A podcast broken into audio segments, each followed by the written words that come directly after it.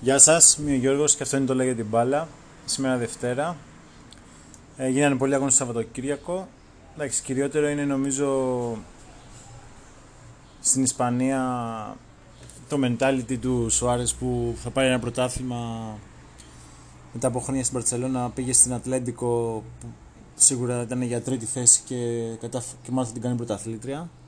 Φοβερός αγώνας 1-1 και προς το τέλος σκόραρε και τρόπος που πανηγύρισε ήταν φοβερός και έδειξε πόσο λάθος έκανε ο Κούμαν που τον έδωσε. Ε, στις προβλέψεις μου είχα αρχικά πει ότι θα το πάρει το Φεβρουάριο η Μπαρτσελώνα, παρότι ήταν 9 από τους πίσω, τελικά ίσως βγήκε τέταρτη. Ε, έπεσε πάρα πολύ στις τελευταίες αγωνιστικές. Και έχασε και από τη Real και δεν κατάφερε να κερδίσει και την Ατλέντικο, πέρα από τις αλήθειες που έκανε. Και εμφανίστηκε κατώτερη των περιστάσεων. Ε, η Real εντάξει, πολύ, πιστεύω είναι καλός ο Ζιντάν, απλά δεν είναι ακόμα σε τόσο top επίπεδο. Δηλαδή δεν είναι ότι έχει χάλια εικόνα η Real ή δεν βλέπετε, απλά δεν είναι στο top αυτό που περιμένει ο παδίτης και αυτό που την έχουμε συνηθίσει.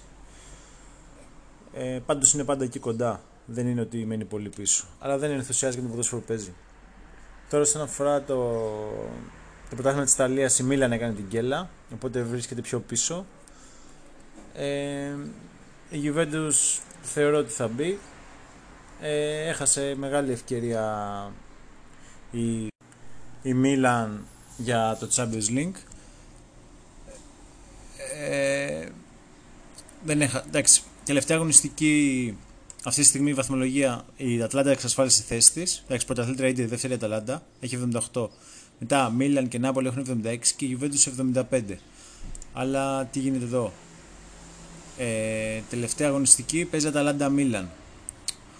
Οπότε η Juventus παίζει την Πολόνια λογικά θα κερδίσει. Ε, εντάξει, η Νάπολη παίζει με την λογικά θα κερδίσει και αυτή. Οπότε ε, δεν ξέρω, θα φέρει διπλό η Μίλαν, θα ισοβαθμίσει αν κερδίσει η Μίλαν μέσα στην Αταλάντα. Η Ιβέτη ισοβαθμεί την Αταλάντα.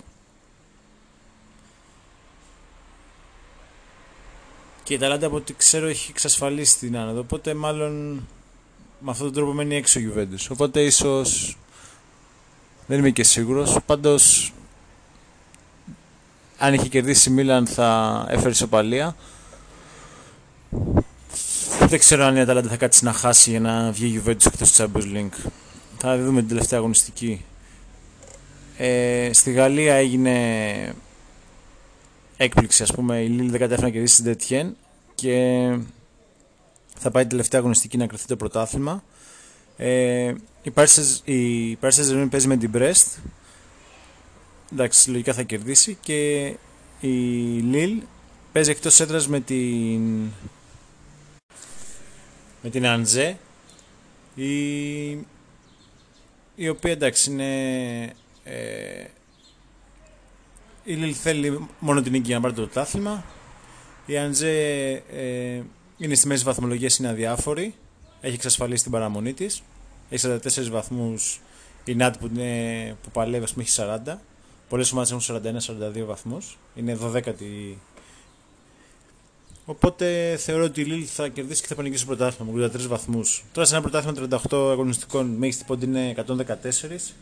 Η 79-82 που θα πάρει τελικά η Πάρη Ζερμέν για το ρόστερ που έχει για τις ομάδες που έχει να αντιμετωπίσει είναι πολύ κακή ε, επίδοση. Ε, εντάξει, τώρα η Γερμανία δεν έχει αλλάξει κάτι. Η Dortmund έχει μπει λειψία και μετά ε, η Wolfsburg θα είναι η τέταρτη ομάδα. Εντάξει, θεωρώ δίκαια. Και στην Αγγλία είχαμε το φοβερό, μόνος στο ποδόσφαιρο γίνεται, να βάλει γκολ ο τερματοφύλακας στο τελευταίο λεπτό και να έχουμε έτσι το, τη Liverpool να βρίσκεται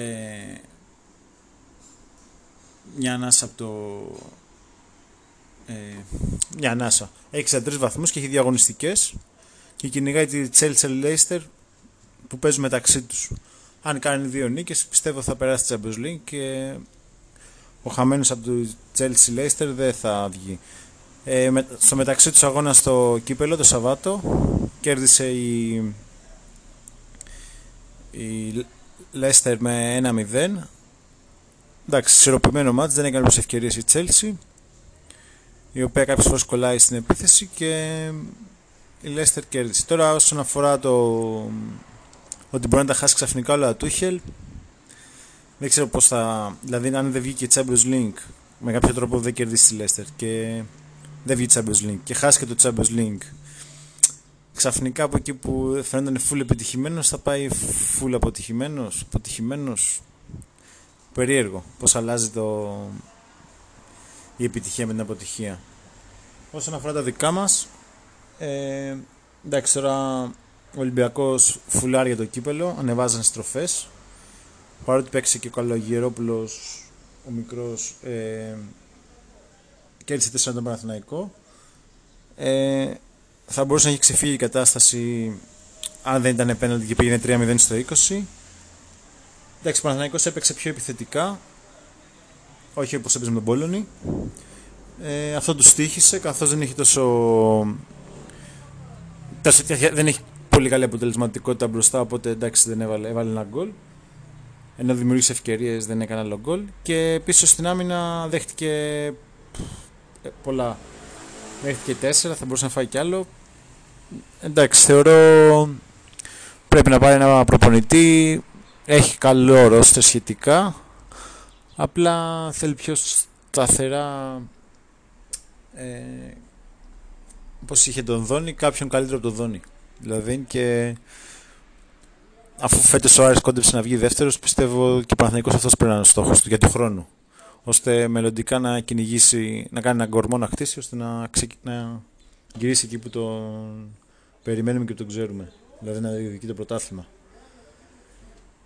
Ε, αναμένουμε τώρα στην Ελλάδα τον τελικό κυπέλου και έχει μείνει ακόμα και η Β' Εθνική και τα μπαράζ που θα παίξουν η ομάδα της Β' Εθνικής με το Πανετολικό. Θα λέμε πάλι αύριο. Γεια σας.